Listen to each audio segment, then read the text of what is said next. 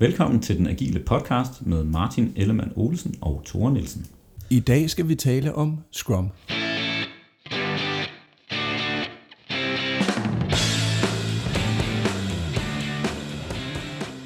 Så er vi tilbage. 2019 og godt nytår. Og godt nytår til dig, Thor. Har du haft et godt nytår? Øh, tak for det, Martin. Øh, altså, det blev meget, meget bedre i forhold til, hvordan det startede. Da det skiftede fra 2018 til 2019, der øh, lå jeg i øh, en øh, seng helt alene i en hytte i Norge med høj feber. Og øh, så kunne jeg høre, der var, det var som om, der var nogle raketter og nogle eksplosioner udenfor. Og så vendte jeg mig lige om på den anden side, kiggede ud af vinduet sådan cirka et halvt sekund, og så tænkte jeg, at det var ikke noget for mig, og så vendte jeg mig om på den anden side. Men øh, jeg er blevet øh, rask igen, og øh, det, øh, det er kun blevet bedre siden da. Hvad med dig? Ja, jeg har også haft et godt nytår, men er så til gengæld blevet øh, syg siden, så hvis der forekommer lidt øh, hoste undervejs, eller min øh, stemme den lyder lidt rusten, så er, det, så er det derfor. Jeg havde simpelthen sådan glædet mig til at optage det her afsnit 2 i vores, vores podcast. Kan man kalde det sæson 2, når det er blevet øh, 2019? Nej, det er måske at strække den, men... Øh, jeg, tror, jeg tror, man skal have et vis antal afsnit under, under bæltet, før vi kan begynde at tale om det sæsoner. Det kan godt være. Men det er fedt at være tilbage. Og skal vi ikke i den forbindelse øh, lige sige en stor tak til vores lyttere? Vi var sådan lidt spændt på, om der overhovedet var nogen. Og der er i hvert fald øh, flere, der har tilkendegivet, at, øh, at de synes, det var en udmærket start, som man siger på jysk. Vi havde vores øh, første afsnit. Og jeg kan da se, både din mor og min mor har været inde og like det på iTunes, så, så vi har fået fem stjerner af fem lyttere, og det er jo fuldstændig fantastisk øh, start. Så tak for det. Ja, mange tak. Og tak for jeres spørgsmål, og vi håber selvfølgelig også, at I har haft et uh, fantastisk nytår. Dagens emne, Scrum, skal vi tale lidt om. Måske det mest kendte og mest uh, udbredte agile framework, der findes. Og det passer jo meget godt om på sidste gang, hvor vi talte om hvor kommer det her agile fra, og hvad er det for nogle værdier. Og nu tager vi så fat i en af de, et af de frameworks, som, øh, det kan vi jo diskutere, i hvert fald påstår, de, øh, de spiller efter det klaver, vi, øh, vi talte om sidste gang, de værdier, vi talte om sidste gang. Har du lyst til at lægge lidt for og introducere os til, hvad det er ja, for en størrelse? det vil jeg meget gerne. Scrum er et rammeværk til øh, udvikling af komplekse produkter. Hvis man sådan kort fortalt skal fortælle, hvad, øh, hvad kernen er i Scrum, så er der sådan tre ting, jeg vil fremhæve. Så den første ting, det er, at øh, Scrum det er teambaseret, så man øh, arbejder i et team, som har til opgave at levere noget, øh, noget funktionalitet, noget der skaber værdi til nogen, inden for nogle øh, korte iterationer, som vi kalder sprints. Man skal som team levere noget hvert sprint. Den anden ting er, at teamet er selvorganiserende, de bestemmer selv, hvordan de ligesom har tænkt sig at levere det her funktionalitet eller den her værdi til modtageren. Den tredje ting er, at man løbende forbedrer øh, måden, man øh, leverer på, det vil sige måden, man arbejder sammen på og ens proces, og man løbende forbedrer det produkt, som man arbejder. På den måde så øh, itererer man sig frem til et bedre og bedre produkt, og man finder en øh, mere og mere effektiv måde at arbejde på. Vil det, vil det så sige, når man itererer, man har ikke nogen plan, eller hvordan fungerer det? Selvfølgelig har man en plan. Så hvis vi, øh, hvis vi folder Scrum lidt mere ud, og øh, det kan man jo gøre ved at læse øh, Scrum-guiden, som er det her øh, 14-siders dokument, som er de officielle regler, man kan følge, hvis man skal begynde at arbejde med Scrum. I Scrum-guiden er der beskrevet øh, nogle roller. Vi har tre roller i Scrum. Vi har en øh, product owner, som øh, har til opgave at sikre, at det vi leverer efter hver sprint, det er det, er det rigtige. Det er det rigtige øh, produkt. Det er det, som øh, øh, modtageren gerne vil have, og noget, som løser modtagerens behov. Så har vi øh, udviklingsteamet, som er dem, som rent faktisk bygger produktet, øh, som gør det, der skal til, for at vi har et produkt. Det vil sige, de er udførende i at skabe produktet. Og så har vi det, der hedder en Scrum Master, hvis opgave er at sikre, at øh, de to andre roller, de ligesom kan lykkes med, med, med deres mission.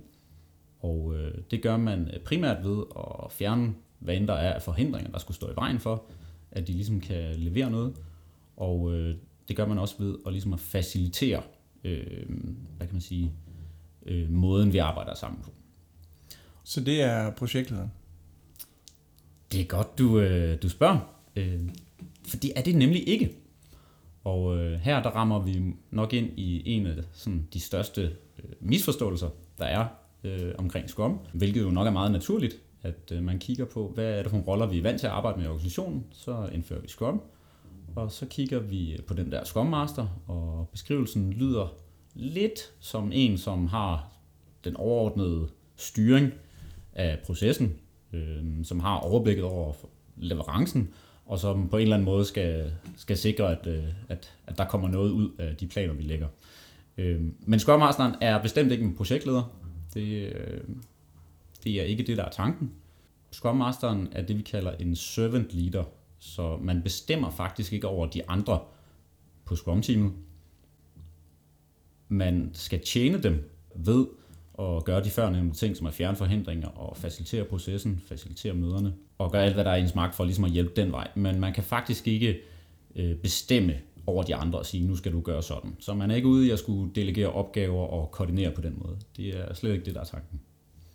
Nu er vi jo ikke i gang med de der tre spørgsmål til hinanden, men øh, jeg synes egentlig, det er meget sjovt at have den her rolle. Hvordan, øh, hvordan sikrer vi så, at øh, der sker noget? Hvis man ikke må bestemme, men bare skal tjene dem. Ja. Tor, hvad så? Så Scrum er jo, øh, som jeg sagde tidligere, øh, teambaseret, og det er baseret på de her selvorganiserende princip.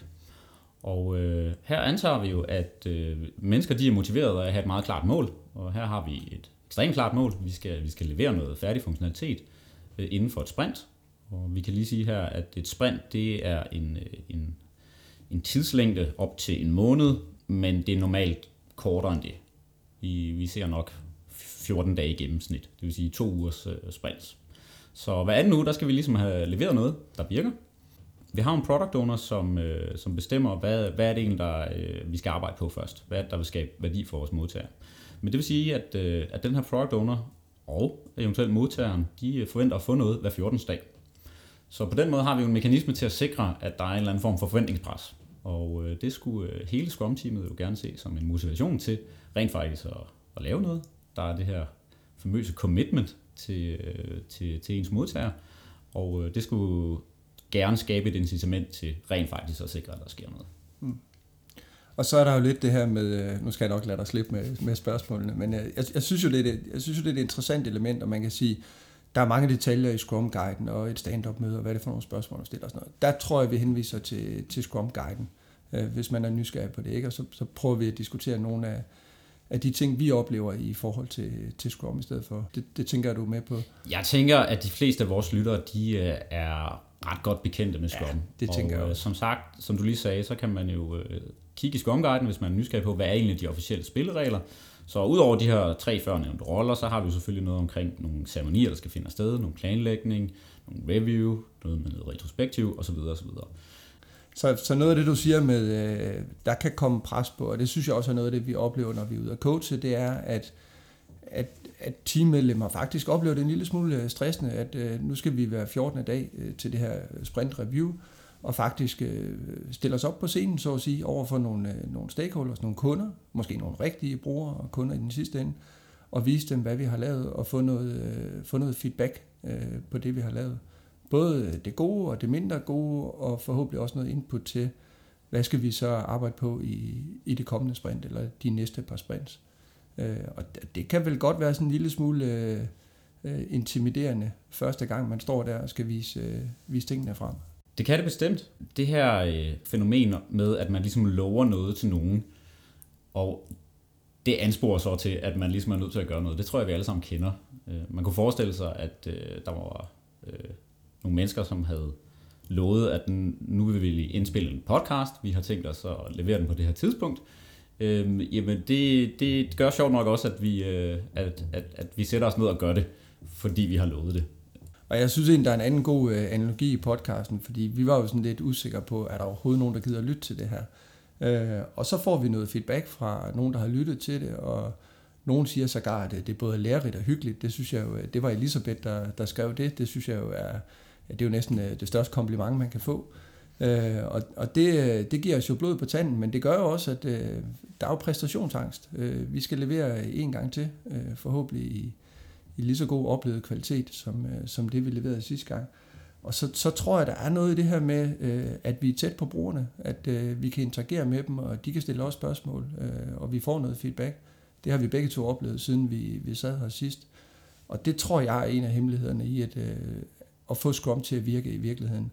At man lader udviklerne ikke bare sidde nede i, i kælderne med, hvad hedder det, teknomusik i ørerne og cola øh, på bordet, øh, for at bruge en kliché, øh, og lave komponenter til nogle brugere, de aldrig ser, men at de faktisk kommer tæt på dem, øh, og får den her umiddelbare feedback fra brugerne, der, der vender tommelfingeren op eller ned. Øh, det tror jeg er ekstremt motiverende, øh, og et centralt element i Scrum. Sidste gang fortalte vi, at der var de her 17, som ligesom var med til at skabe det agile manifest, og øh, blandt de her underskriver, så var der jo øh, også to navne, som kommer til at gå igen i dag. Vi har Ken Schwaber og Jeff Sutherland, som var med der i øh, Utah, og øh, det er jo øh, dem, som vi tilskriver øh, æren for at have skabt Scrum. Det er dem, som er i hvert fald officielt er, er dem, som står bag Scrum. Ja, og så forlyder det, at øh, Mike Beagle faktisk også var med i de helt tidlige dage. Øh, jeg kan ikke historien om, hvornår og hvorfor han tjekkede ud, men, men han skulle også have været en af dem, der har stået, stået fader til Scrum, men han er sådan lidt glædet ud og blevet glemt i, i historien. Han var dog med i Utah, også med underskriver af, af manifestet, så ja. lidt kredit har han da fået for det. Og hvis, hvis man laver en, en hurtig Google-søgning på History of Scrum, så opdager man, at øh, det, det bliver meget hurtigt lidt en øh, kontroversiel ting i forhold til, hvem var det egentlig, der fandt på Scrum. Mm.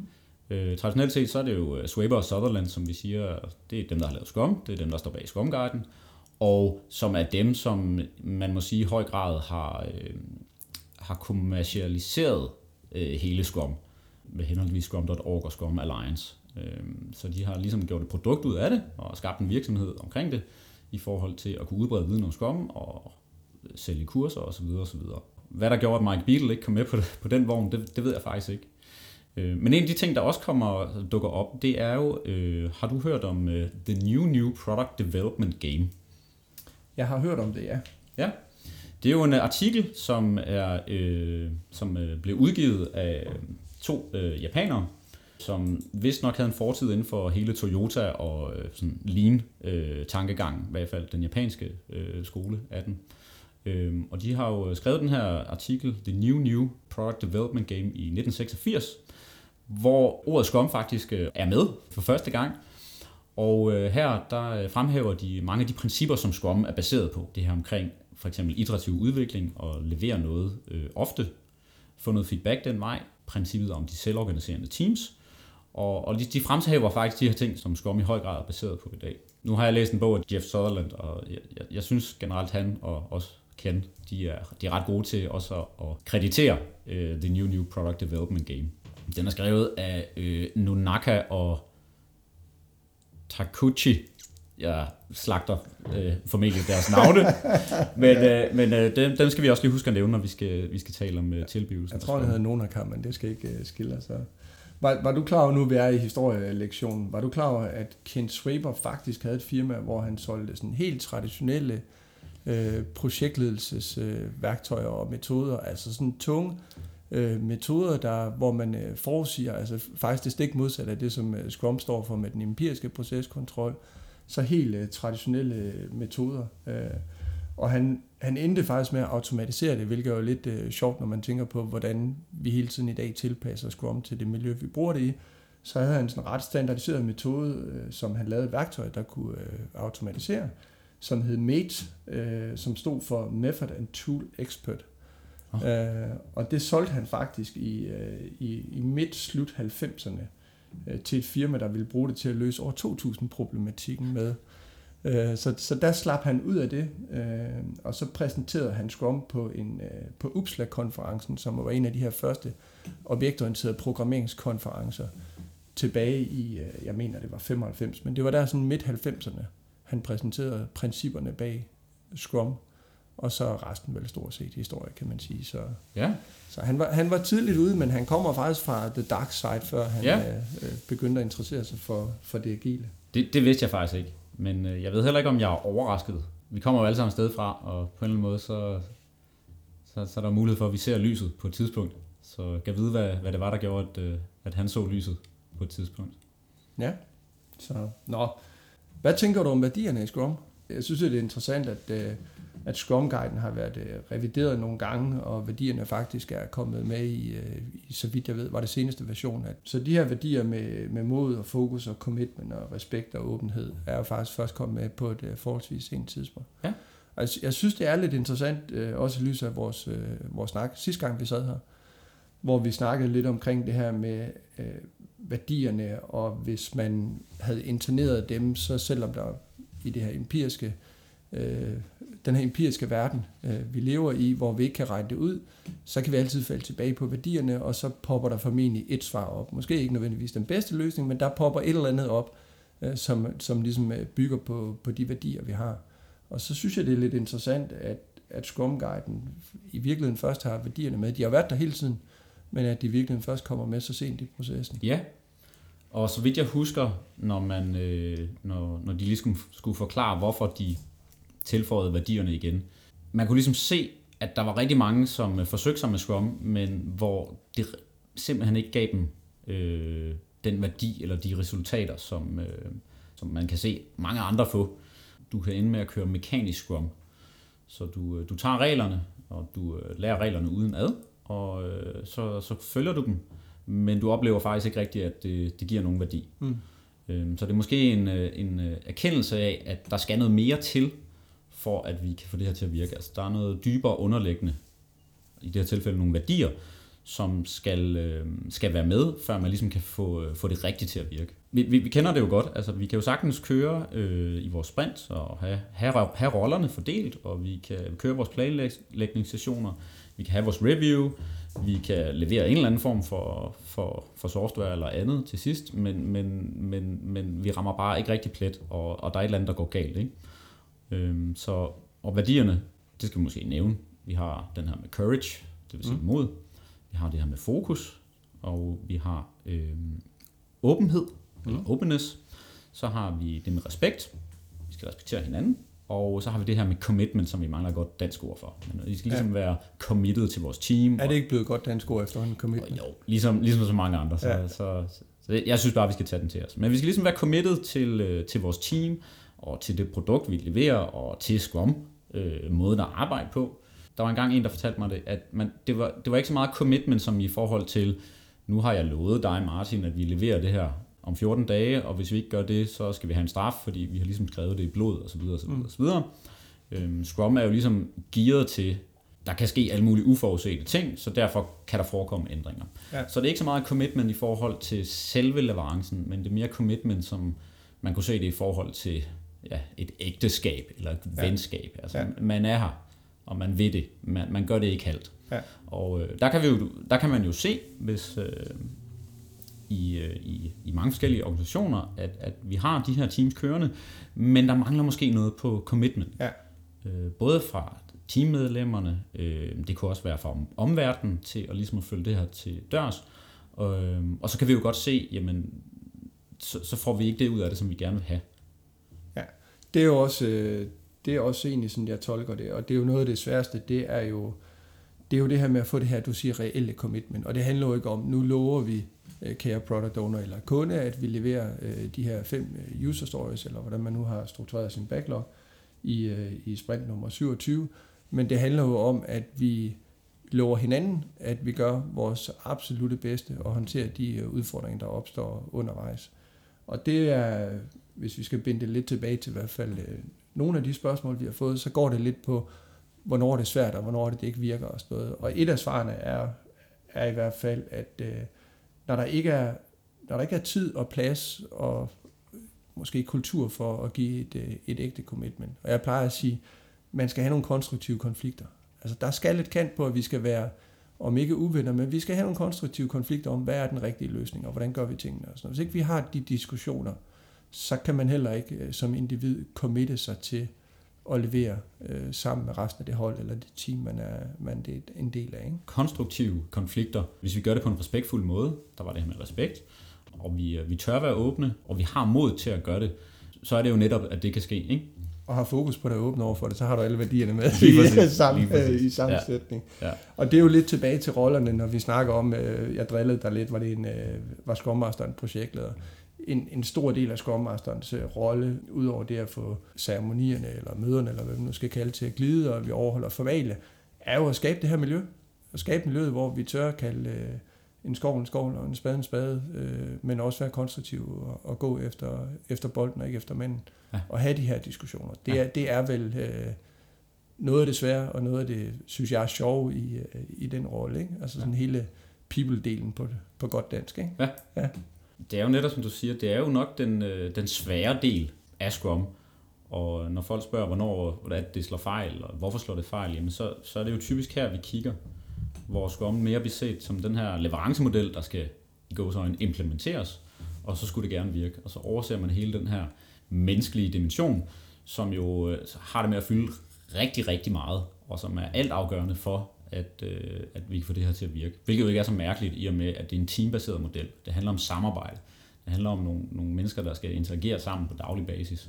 Hvis der mangler noget her i forhold til værdierne, jamen, så ser vi det ret hurtigt, og det bliver meget hurtigt tydeligt, ja. når, vi, øh, når vi taler Scrum. Og, og det var derfor, jeg lavede nedslaget i forhold til værdierne. Jeg synes, det er en interessant diskussion, fordi hvis man tager Scrum-guiden uden værdierne, så er mit postulat i hvert fald, at den er, den er meget sådan, øh, ordinerende. Ikke? Det er næsten ligesom at gå til lægen. Ikke? Øh, tag, tag de her piller øh, tre gange om dagen, øh, to piller hver gang, og så 10 dage, og så, øh, så er du helbredt. Ikke? Det, det, er, det, det er meget beskrivende, hvad det er, man skal gøre, men, men jeg har oplevet i hvert fald, at det her værdisæt øh, manglede i, øh, i beskrivelsen. Ja. Så, så det er de heldigvis kommet efter. Og, og det der med det er ordinerende eller prescriptive, det er jo noget, som øh, modstandere af Scrum, øh, især inden for sådan den agile bevægelse, de går efter, når vi skal prøve at, at skyde lidt på Scrum, det er, det er alt for prescriptive. Altså den, øh, vi kan ikke opnå ægte agilitet, fordi vi skal bare slavisk følge en øh, formular, og så kommer det i virkeligheden til at hindre os i forhold til at opnå øh, agilitet. Hvad tænker du om det? Er det et færre angreb? Det er, det er et færre angreb, hvis, øh, hvis, man følger, hvis man følger guiden slavisk. Så, så er det et færre angreb. Men noget af det, som, øh, som både du og jeg går ud og kigger efter, når vi coacher, er jo også, at man tilpasser metoden. Øh, jeg skrev på et tidspunkt et, øh, et blogindlæg om Scrumbot, fordi der er for, ja, det, er, det er mange år tilbage, men der var en diskussion der, ja, men vi kører ikke Scrum, fordi vi siger, at vi kører Scrum, men, og så gør vi et eller andet anderledes. Ikke? Og, og det er jo for mig der, hvor agiliteten kommer ind. Og der er selvfølgelig en far for, at det der men fører nogle, nogle dårlige ting med sig, nogle traditionelle ting, som, øh, som ikke er i den agile ånd, men hvis det igen er baseret på værdisættet og, og dermed er tilpasset den konkrete kontekst, så synes jeg sådan set, at det er, det er godt. Ikke? Og der, hvor jeg egentlig godt kan lide Scrum-guiden, det er sådan, det, det er en nem måde at komme i gang på. Ja. Det er lidt ligesom situationsbestemt ledelse. Ikke? Når man kommer ind i en, øh, som ny i en virksomhed, så vil man egentlig gerne have, at, øh, at nærmeste leder fortæller en, hvad man skal gøre. Mm. Og når man så finder ud af, hvordan er det, det fungerer her, og hvad er det for et domæne, og hvad er det, der forventes af mig, så vil man gerne have lidt større frihedsgrader, og når man har været der et stykke tid, og det er jo et temperamentsspørgsmål, hvor lang tid det er, så vil man egentlig bare gerne have lov at passe sig selv og udføre sit arbejde, ikke? og så have en uh, nødlinje, man kan ringe til. Sådan er der i hvert fald mange mennesker, der har det. Og, og der er Scrum jo nemmere at tage fat i og sige, okay, vi skal holde et dagligt stand-up møde, det var et kvarter, vi skal hvad hedder det, stille tre spørgsmål. Øh, bum, ikke? Øh, ja, det, det er meget håndgribeligt på den måde vi er også nødt til at anerkende, at Scrum er jo klart den mest udbredte øh, agile metode, lad os bare kalde det selvom vi, vi skal huske at sige, at Scrum er et rammeværk. Ja, det Men, er også klart den uh, simpleste, det simpleste rammeværk. Ikke? Kan vide, om det har en sammenhæng?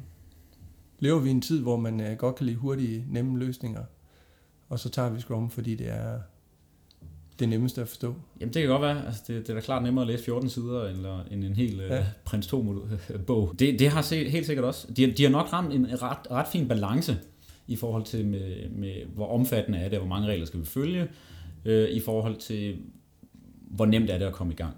Ja. Og, og jeg er meget enig med dig der, at grunden til, at Skommer blev sådan en kæmpe succes, det er, at der er en vejledning til, hvordan kommer vi i gang, når vi er fuldstændig nye i det her felt. Fordi for mange, så er det jo en radikal ændring at skulle begynde at øh, arbejde agilt. Der viser Scrum vejen. Det er sådan her, du kommer i gang. Nu skal der jo heller ikke gå, øh, og nu afslører jeg, hvor gammel jeg er, nu skal der heller ikke gå VHS øh, Betamax diskussionen i den, hvad der er den bedste metode. Men det er lidt sjovt, jeg sad, jeg sad faktisk i, ja, i den her uge med en kunde, hvor vi havde et setup, der var væsentligt mere komplekst, end vi lige synes vi kunne rumme med, med de tre roller, der var i Scrum. Og så stod vi øh, DSDM, Dynamic System Development øh, method. Den gamle engelske klassiker, som er, som er ligesom født i et offentligt engelsk regi, hvor der er rigtig meget politik og stakeholders og alt muligt, og nogen vil sige, at den overhovedet ikke er agil. Ikke? Men, men der var jo nogle, der var nogle ting i den, som vi, øh, som vi synes, vi kunne, vi kunne læne os op af og hive ind. Og det synes jeg jo er, er agilitet. At man ikke siger, vi må kun stille de tre spørgsmål til i stand-up, eller vi skal gøre sådan her. Ja. Det skal bare tage udgangspunkt i et agilt værdisæt. Ja. Hvis vi begynder at lave to års detaljerede planer igen, som vi skal følge osv., så, videre, så er det ikke en agil tilpasning. Ja, præcis. Altså jeg er sikker på, at jeg har set uh, rigtig mange eksempler på en meget agil måde at arbejde efter Scrum, og en meget ikke agil måde at arbejde efter Scrum, ja. hvor man fuldstændig kører det stadigvæk efter uh, det, der står i guiden, men går man hen og kigger på det, så ligner det ikke noget, der har med agilitet at gøre. Du, jeg ved, du er bekendt med det her begreb, og det er de fleste af vores lyttere øh, måske også. Den her øh, model, eller hvad man kan sige, som øh, også stammer lidt fra, fra Japan med det her shu, ha og ri, i forhold til nogle læringsstadier, når vi skal øh, tilegne os en eller anden ny færdighed. Så øh, kort fortalt, i hvert fald i den vestlige fortolkning, så hvis vi er på shu-stadiet, jamen så følger vi reglerne og, og, og lærer det på den måde. Når vi når til et har-stadie, så begynder vi at rydde reglerne og prøve at, at tilføje lidt her og lidt her. Øh, og på rigstadiet, jamen der har vi simpelthen transcenderet reglerne, og vi, mm. vi laver vores egne regler, og vi tænker slet ikke over, hvad det, hvad det er, vi gør. Der er jo øh, blandt andet øh, den kære Alistair Coburn, han, øh, han, øh, han påpeger jo, at Scrum er et sæt beskrivelser til på et SHU-niveau. Så øh, det er til dem, som overhovedet ikke ved, hvordan man øh, skal arbejde på den her måde, og øh, så begynder vi at følge reglerne. Scrum skal man jo følge, og hvis man øh, fjerner nogle af tingene, så er det ikke Scrum mere. Alligevel, jeg vil jo mene, der er en, øh, en, en god måde at ændre på Scrum, og en skidt måde at ændre på Scrum. Så den dårlige måde er jo nok, at vi kører det i en lille periode, så synes vi, det er lidt svært for eksempel at nå at levere noget inden for sprintet, så vi forlænger vores sprints, eller holder helt op med at køre sprints, eller begynder at fjerne nogle ting. Og i forhold til den her Shuhari-model, så hvis vi er på syvstadiet, så er det måske farligt at begynde at eksperimentere på den her måde, for vi ved slet ikke, hvad det er, øh, vi får ud af at gøre de her ting, og vi ved slet ikke, hvad det er, vi mister ved det. Men hvis man så har arbejdet med det et stykke tid, og man måske er i noget, vi kunne kalde har-stadiet, så øh, er det jo helt legitimt at prøve at kigge på, jamen, giver det overhovedet mening at køre et review hvert sprint? Kan vi gøre et eller andet andet, hvor vi kan få brugerens øh, feedback kontinuerligt? Det kunne være for eksempel bare at få brugeren hen til en skrivebord og se løsningen, mens vi er ved at designe den, før vi overhovedet har skrevet øh, noget kode for eksempel. Der har jeg jo hørt Copen sige, ham kommer du lidt på kant med nu, men han er også øh, øh, han er god for en provokation, lad os bare sige det sådan. Jeg har faktisk hørt ham sige, at man må godt springe et, øh, et hvad hedder det, sprintreview over, eller forlænge sit sprint. Øh, det koster bare en afhugget finger hver gang. Så må man selv om, hvor mange gange man vil gøre det. så, så det er hans måde at sige ja. det på. Så der, så der er jo... Øh, så tror jeg, jeg vil, jeg vil mange et par fingre i dag, vil jeg ja, godt indrømme. Ja, så, så der er forskellige holdninger til, hvad ja. det er for nogle spilleregler. Men jeg synes, jeg synes det med udgangspunktet i, i værdierne må være det, være det centrale.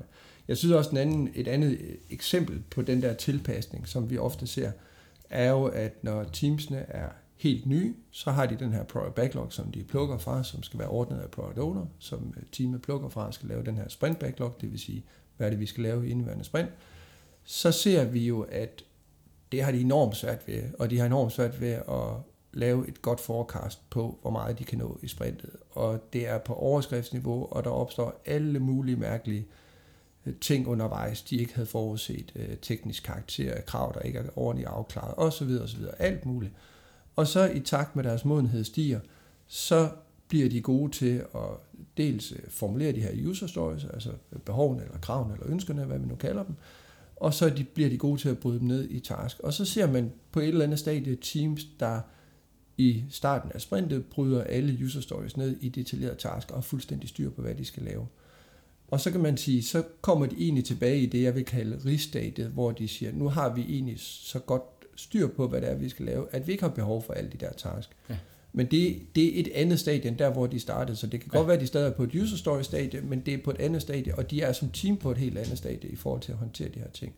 Det er vel meget afhængigt af, hvor teamsene er hen, og hvad det er for en modenhed, øh, vi møder, og det kan være rigtig fint i starten at, at få tingene detaljeret og finde ud af, hvad det er, vi skal lave, og lave lidt skal vi kalde det lidt en vandfaldsplan for 14 dage i gang, mm. for at komme godt i gang og ja. få et overblik. Ja.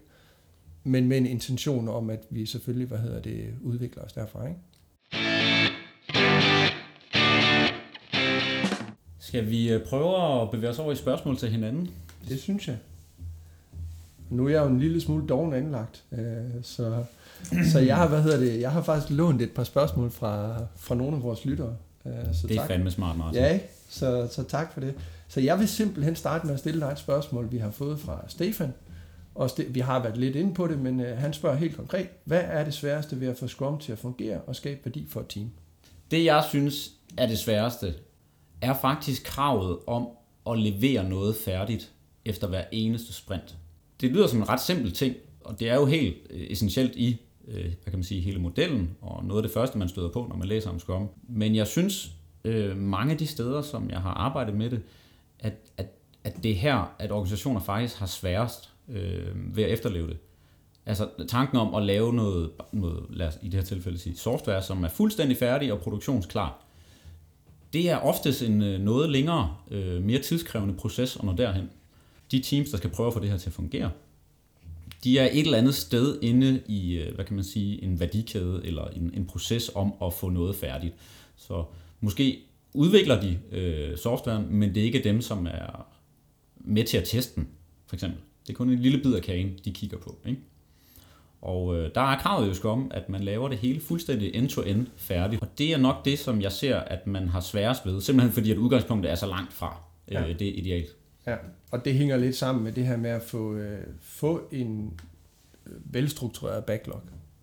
Altså det overhovedet ind, det bliver sådan lidt øh, shit in, shit out, undskyld mit fransk, ikke? Men, men man er simpelthen nødt til at have nogle øh, forholdsvis nedbrudte, velformulerede ønsker til systemet, som så faktisk kan leveres i de her bidder, for at få, få det ud i den anden ende, som man faktisk øh, ønsker sig. Ikke? Så Ja. tak til Stefan for det spørgsmål.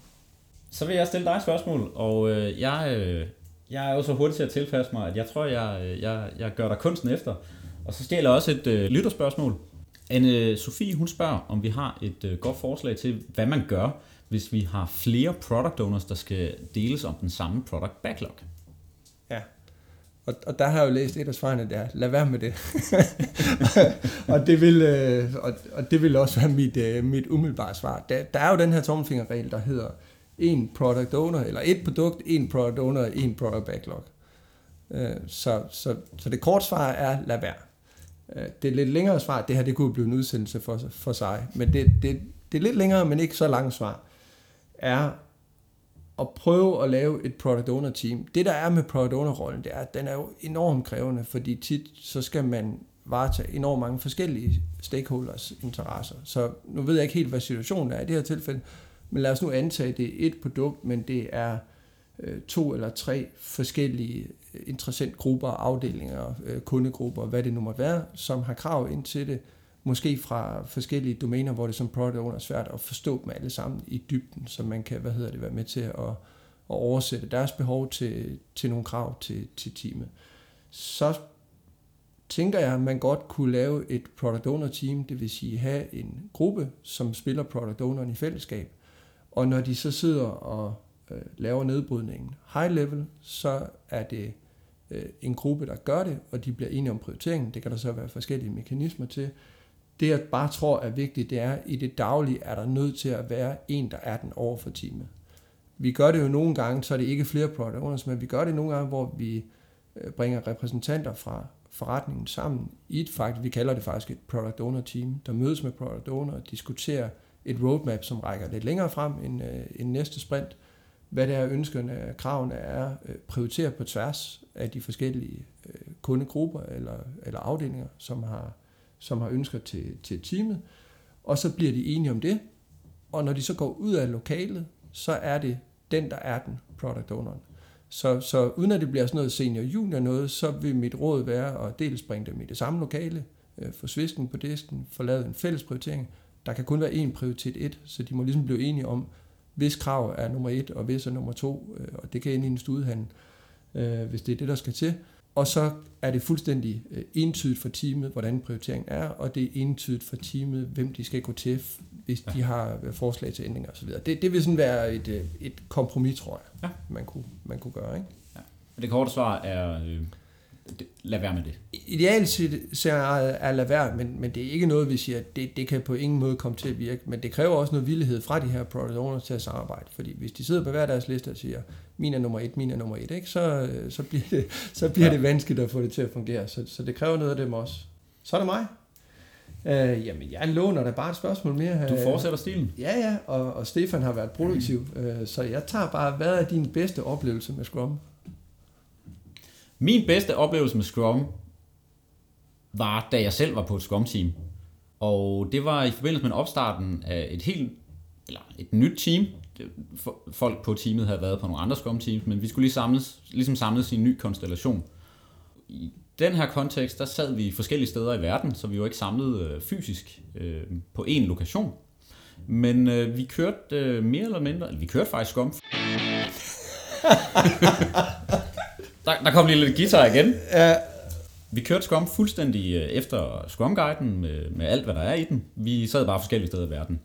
Og øh, det fedeste her var, at øh, det lykkedes os faktisk at få det til at virke. Øh, det var klart, at der var nogle benspænd i og med, at vi ikke øh, sad fysisk sammen og kunne interagere med hinanden på samme måde, som, som hvis man sidder fysisk sammen, at det, det ligesom ligger op til. Øh, så var det øh, den oplevelse, at hold kæft mand, det virker stadigvæk det her. På trods af, at vi ikke sidder samme sted, på trods af, at vi taler forskellige sprog og kommer fra helt forskellige steder i verden, så giver det os noget. Det giver os det her fede team-samarbejde. Det giver os evnen til at levere noget, som vi synes er fedt, og noget, som vi kan se, vores modtagere synes er fedt. Det synes jeg, det må være min bedste oplevelse med Scrum. Det lyder også, som om det var fedt at være en del af det. Ja. ja. Har du flere? Det har jeg i hvert fald. Eller skal og, jeg stille øh, lidt nu mere? prøver jeg at være lidt, øh, lidt mere original, end øh, vi har været til nu. Nu kommer jeg med, med en af mine øh, egne. Så Martin, hvorfor tror du, at øh, Scrum og Agile de er synonymer øh, mange gange? Det er med med et godt spørgsmål. Men jeg, jeg er sådan set enig med dig i, at, øh, at det er det, vi oplever, at der, de to er, er synonymer. Og, og måske gør vi os også selv nogle gange øh, skyldige i at bruge det lidt i flæng, hvis nu vi skal være sådan helt ærlige. Øh, så siger vi både det, det ene og det andet. Jeg, jeg tror, det er lidt tilbage til det her med værdierne. Også som vi snakkede om sidste gang, og vi også har snakket om den her gang. Der er ikke tid til, og der er ikke nogen, der går tilbage og, og besøger historien og finder ud af, hvad er det egentlig grundlaget er for det her. Og Agile faktisk overhovedet ikke er en metode, man kan følge øh, mm. tilnærmelsesvis, men, men blot er et sæt værdier og principper. Ja. Og så er Scrum øh, den her øh, prescriptive, eller, eller hvad vi nu skal kalde det, øh, framework, som man kan kaste over. Og den er jo agil, og så bliver der sådan lidt synonym med det. Ikke?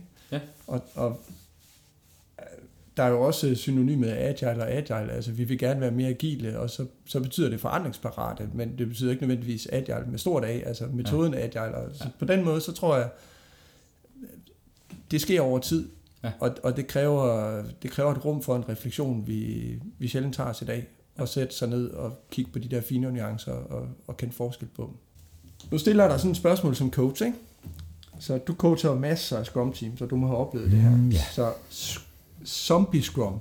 Så når du møder et team, der, der laver zombie scrum, og zombie scrum er jo de her teams, der bare kører det på rutinen, uden sådan øh, det store engagement. Måske sådan lidt, fordi de har fået at vide, det skal.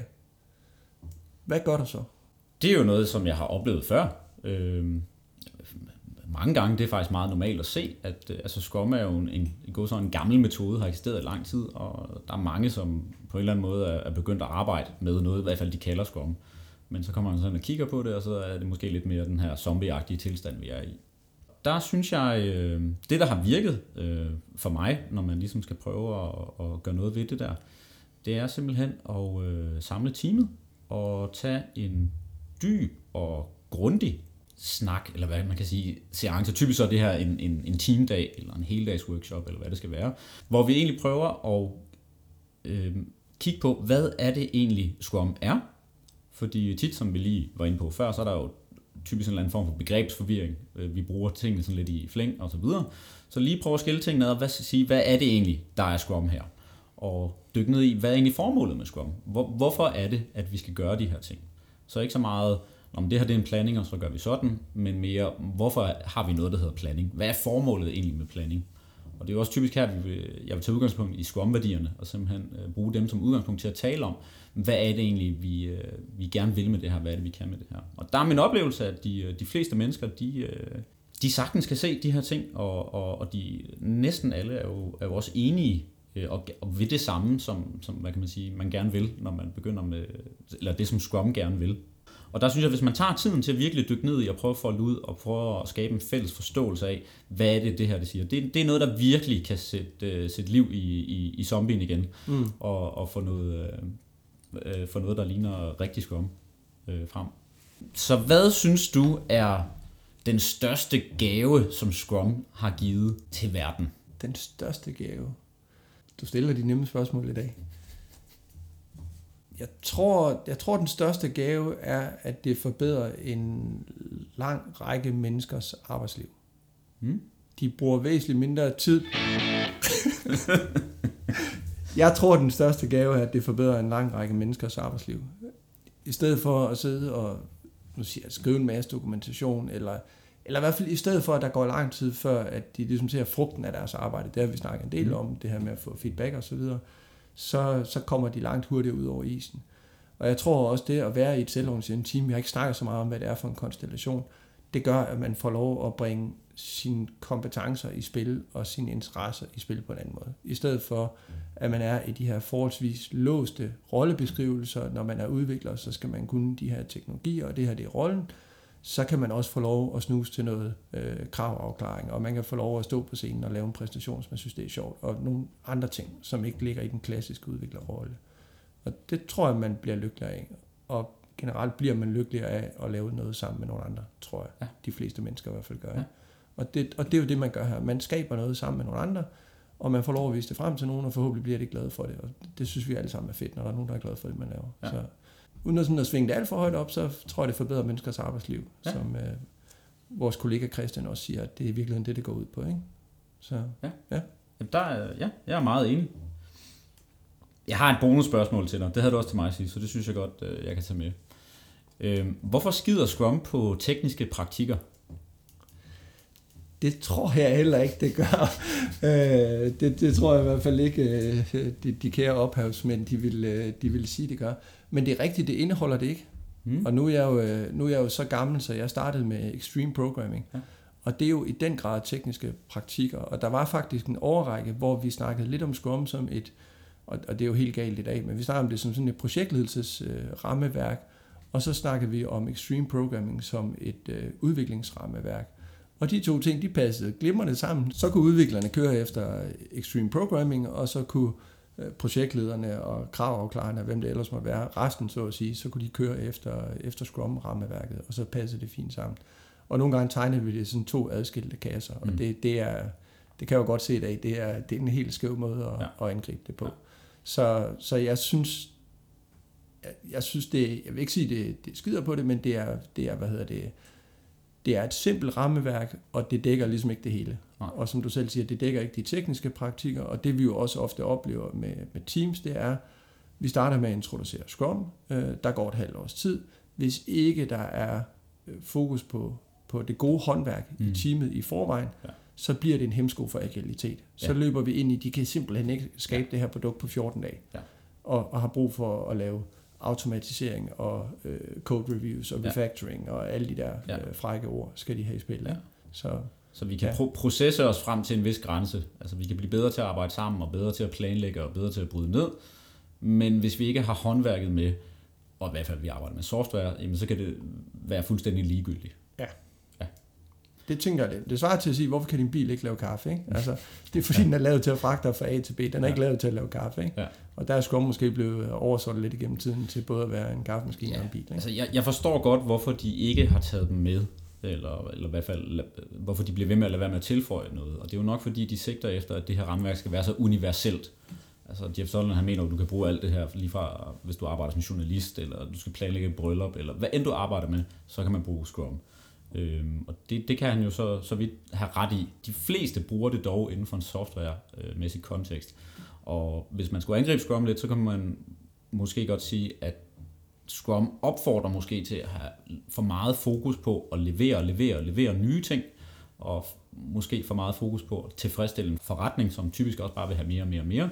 Så vi kommer tit til at overse øh, det her med at have håndværket med. Selvom Scrum jo nævner, at vi skal have fokus på en skarp definition af done, og vi skal løbende forbedre, øh, vi skal have øje for teknisk eller så videre, så, så du og jeg ved hvis godt, at det er nok det første, der bliver nedprioriteret, hvis der er pres på i forhold til at nå en, øh, en deadline. Ikke?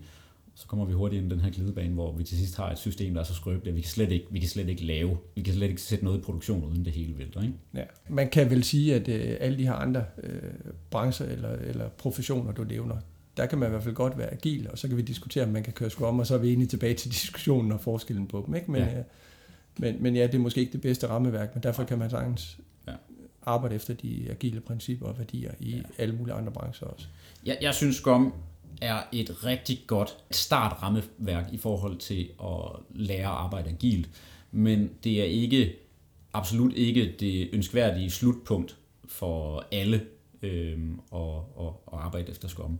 Øh, det er fint til at lære om de her øh, agile principper og til at finde frem til noget, der virker, men man, jeg forventer, at de, de fleste de ligesom transcenderer Scrum, eller bryder Scrum, eller taler slet ikke om, at de arbejder Scrum mere, når de ligesom har udviklet sig nok. Ikke?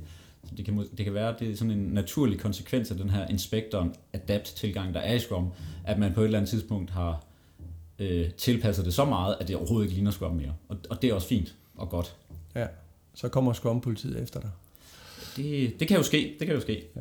Det må vi, den risiko må vi løbe. Nu er vi jo en uafhængig podcast, så vi kan sige, hvad vi vil. Vi kan sige lige præcis, hvad vi vil. Endnu. Og apropos sige, hvad vi vil. Jeg vil simpelthen have det sidste ord. Jeg, jeg er simpelthen så nysgerrig på, hvad, hvad synes du om det her med, at, øh, at iterationerne de bliver kaldt sprint? Det, det der ord, sprint. Mm. Ja, min mor vil nok sige, at det er meget amerikansk.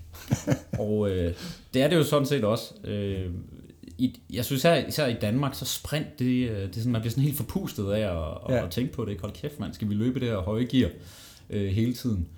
Og, øh, men altså et eller andet sted, det, øh, det, det er da også lidt langt at skulle sige iterationer hver gang. Ikke? Og det er jo det, alle de andre rammeværk, de ender med at kalde det. Ikke? ja. Det er noget, der gentager sig og så videre. Ikke? Øhm, nu hedder det sprint i Scrum, og det tror jeg ikke, man kommer til at lave om. Øhm, jeg tror, i en amerikansk kontekst, og især da det her blev lavet, så, så har det været fuldstændig spot on, at det skulle ligesom øh, signalere, at vi går fra de her meget lange øh, udviklingsforløb øh, øh, forløb til noget, som øh, øh, går meget hurtigere. Og vi kan hurtigere få ting i produktion, ikke? så vi skal til at sprinte. Øh, så på den måde giver det faktisk meget god mening. Jeg, jeg synes her i Danmark og de organisationer, øh, som øh, jeg støder på, at det at kalde det et sprint, det er bare en, en, en del af den daglige tale, og, og det, at det rent faktisk betyder at skulle, skulle løbe hurtigt, øh, det er ikke noget, man tænker over mere. Nej. Det er jo en af mine kæpheste, for jeg synes jo, at, at måden at arbejde agilt på, er at betragte det som et maraton. Og nogle af de forløb, som vi er involveret i, er jo også ret langvarige.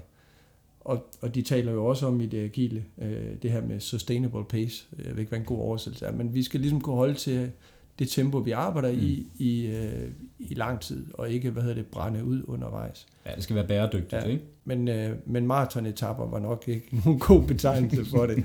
Man ser jo nogle gange de her mennesker på tv i et maraton, der sprinter afsted for at få tv-tid, og så, øh, og så dør de efter 100 meter, ikke? Og så ja. kommer eliten løbende forbi, ikke? Ja. Så, ja. Det, det er nok ikke måden, man skal tilgå det på. Nå, det er bare min kæphest. Jeg synes, det der sprint, det er, det, det er falsk svarebetegnelse, men, ja. men det er nok kommet på at blive, som du siger. Skal vi lukke uh, diskussionen ja. om Scrum der? Lad os sige, det var alt for Scrum.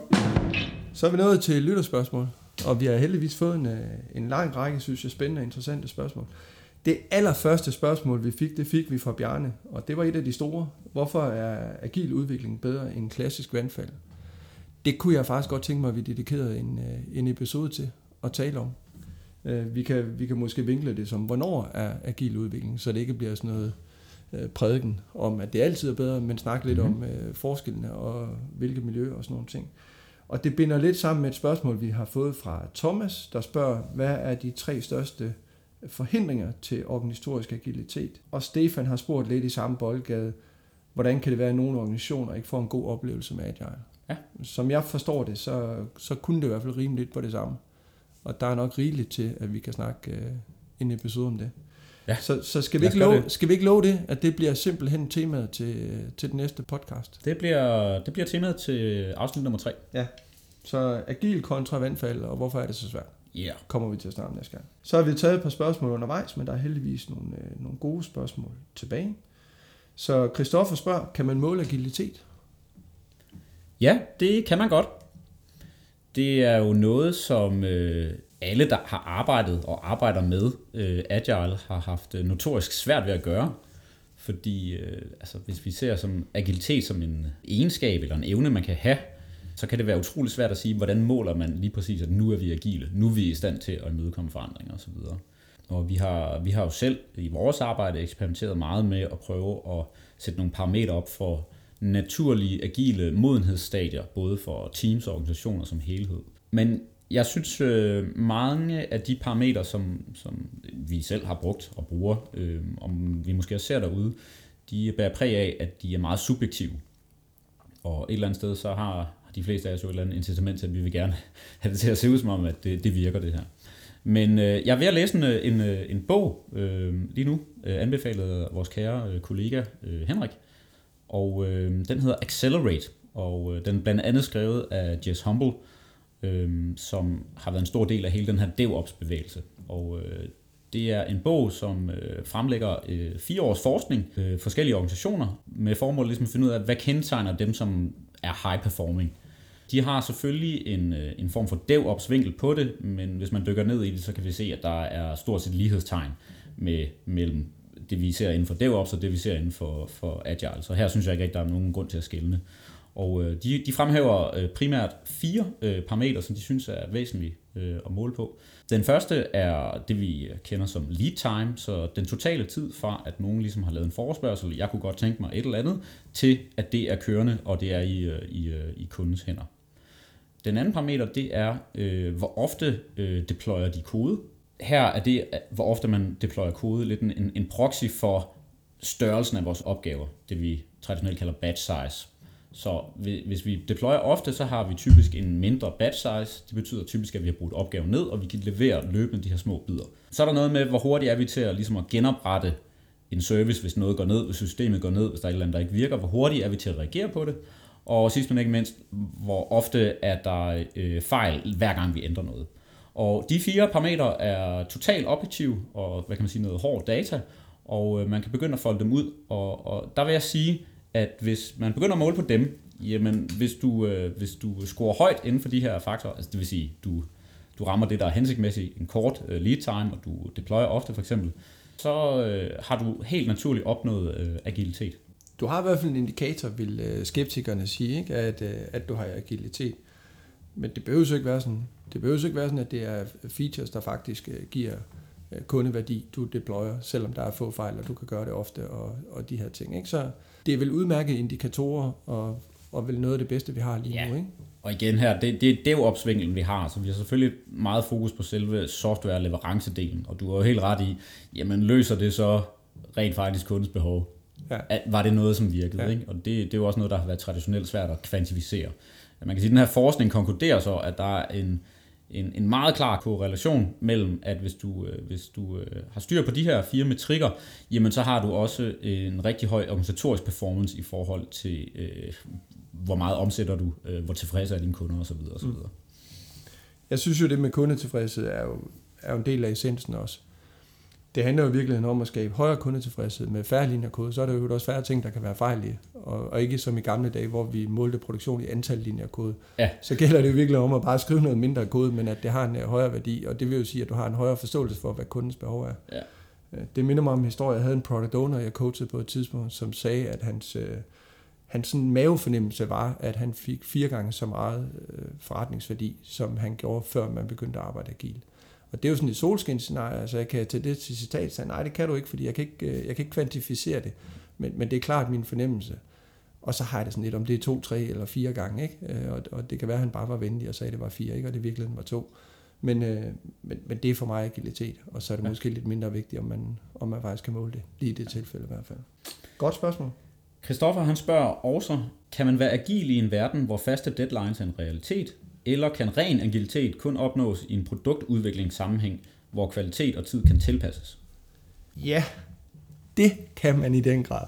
Øh, jeg synes jo faktisk, øh, og det er ikke for at udfordre spørgsmålet, men jeg synes jo, noget af det, som det agile kan, det er i den grad at arbejde med faste deadlines. Vi snakker om en afhugget finger før, hvis man, øh, hvis man forlængede et, et sprint. Så Agile, og i hvert fald Scrum, som vi har talt om i dag, er en lang række af faste deadlines. Det, der jo så er tricket, det er, at man så kan skrue på indholdet i det. Både, både mængden, så vi leverer en ordentlig kvalitet, men også, at man kan skrue på indholdet, sådan at vi hele tiden kan tilpasse os de nye input og de nye øh, krav, der måtte komme, eller de ændringer, der sker i omverdenen, der gør, at vi, har, at vi har behov for at levere noget andet end det, der oprindeligt er, er planlagt. Så jeg synes sagtens, man kan lave en plan, hvor vi siger, at vi har en release om tre måneder, så har vi en igen øh, seks måneder senere, det vil sige om ni måneder, og så tilpasser vi løbende de ting, øh, der kommer. Øh, så for mig er agilitet lige med at vende øh, projektleder, den klassiske projektleder trekant om, og sige, vi leverer altid og det er altid med et smil på læben, det kan du se, det kan lytterne ikke se, men, men vi leverer altid til tiden, og vi leverer altid inden for aftalt budget, og så forhandler vi skåbet undervejs. Og det er for mig også øh, det, der gør, at vi kan levere i en god kvalitet, at vi ja. kan forhandle skåbet. Fordi ellers er det altid kvaliteten, der kommer til at give, ja. give sig til sidst. Ikke? Så, så høj kvalitet og, og mulighed for at, at tilpasse sig, så kan man sagtens arbejde med faste deadlines, og også deadlines, der ligger langt ude i fremtiden. Ja, og jeg er meget enig, og øh, jeg synes, at vi tit ser et eller andet, noget som jeg synes er, hvad kan man sige, et falsk modsætningsforhold imellem agilitet fungerer kun, når, når vi har kreativ frihed, og deadline ikke er så vigtig, og vi kan bare sådan lidt finde på det, uh, as we go along. Hvorimod, hvis vi har en, en, en rigid, fast uh, deadline, vi skal nå osv., jamen, så skal vi have de traditionelle metoder i brug. Og uh, jeg, jeg, jeg tror godt, jeg forstår, hvorfor at, hvad kan man sige, den her, uh, efter min mening, myte, den opstår. Men jeg synes jo netop, ligesom dig, at hvis deadlines er vigtige, jamen, så skal du da netop vælge den agile tilgang, fordi du har langt bedre mulighed for at sikre, at, øh, at der er transparens i det, du laver, og, og du har langt øh, bedre mulighed for at se, jamen, er det realistisk at nå det, vi har sat os for at nå. Og hvis det ikke er det, jamen, så i stedet for at, at gå på kompromis med kvaliteten, som du siger, jamen, så må vi jo så forhandle skåbet, og så se, hvad kan vi gøre, fordi hvad, hvad skulle man ellers gøre? Ja, når du står til et review efter 14 dage, så er fremdrift jo meget sort-hvid har du nået det, eller har du ikke nået det? Kan ja. du vise det frem, eller kan du ikke vise det frem? Ja. Det er ikke en eller anden øh, grøn eller gul statusrapport, der burde have været rød, hvor, øh, hvor fremdriften faktisk ikke passer med, ja. øh, med virkeligheden, og så opdager man det alt for sent i processen. Så, ja. så helt enig, øh, arbejde efter en agil metode, hvis der er nogle hårdfaste deadlines, man skal overholde. Ja. Yes. Agilisterne konkluderer det. Hvilken overraskelse. Ja, ja, ja. Nå ja, men øh, med far for at fornærme nogle lyttere, så nej, vi må godt fornærme vores lyttere, vi, ikke? Vi må invitere nogen ind og sige os imod en gang. Ja, så ja, med far for at fornærme nogle lyttere, så hører man nogle gange sådan en helt nyuddannet Scrum Master, og så siger, at ah, vi kan kun se 14 dage frem, og vi kan ikke mm. lave langtidsplaner, fordi vi arbejder agilt. Jeg tror nu, det er et svar på øh, en organisatorisk kontekst, hvor man er bange for at blotte sig, og det kan vi jo så binde sløjfe på i temaet næste gang. Hvornår er det, man kan, og hvornår er det, man ikke kan. Men selvfølgelig kan man lave langtidsplaner.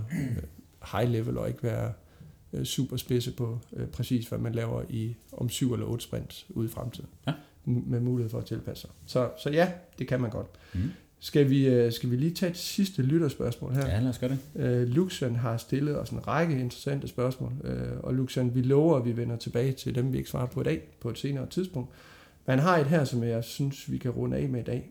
Hvad er det næste efter Agile? Den ja. tager du ikke, to? Jo, den tager jeg. Øh, fordi jeg tør godt indrømme, det, det ved jeg ikke, Luxan. Og jeg vil næsten våge at påstå, at det er der ingen, der ved.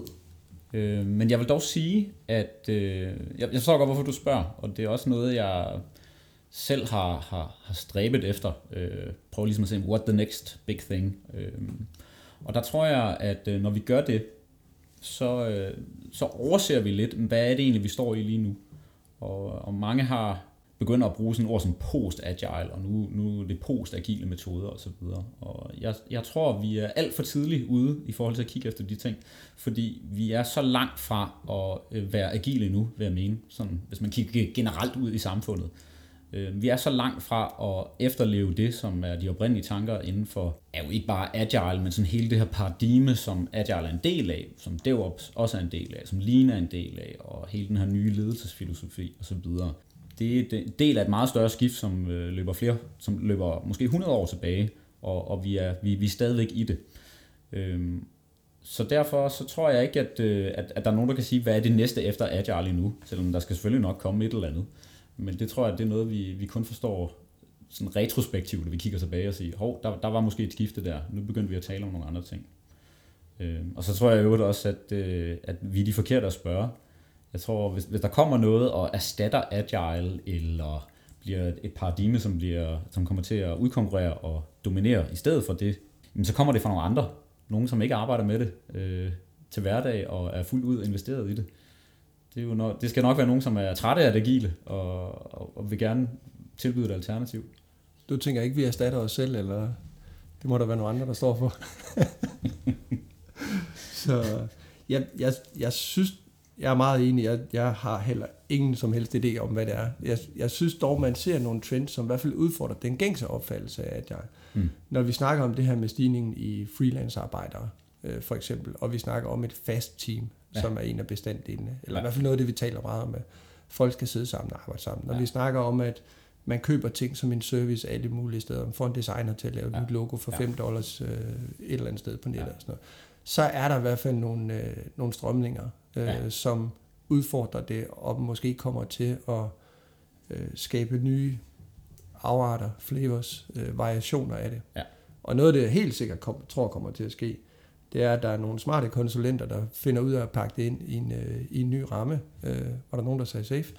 Øh, og som så, hvad hedder det, øh, så er det, det the next great thing. Ja. Men, men, øh, men stadig baseret på de samme øh, basale principper, hvis der er nogen, der kan huske dem. Ellers kan man høre afsnit 1 igen. Ikke?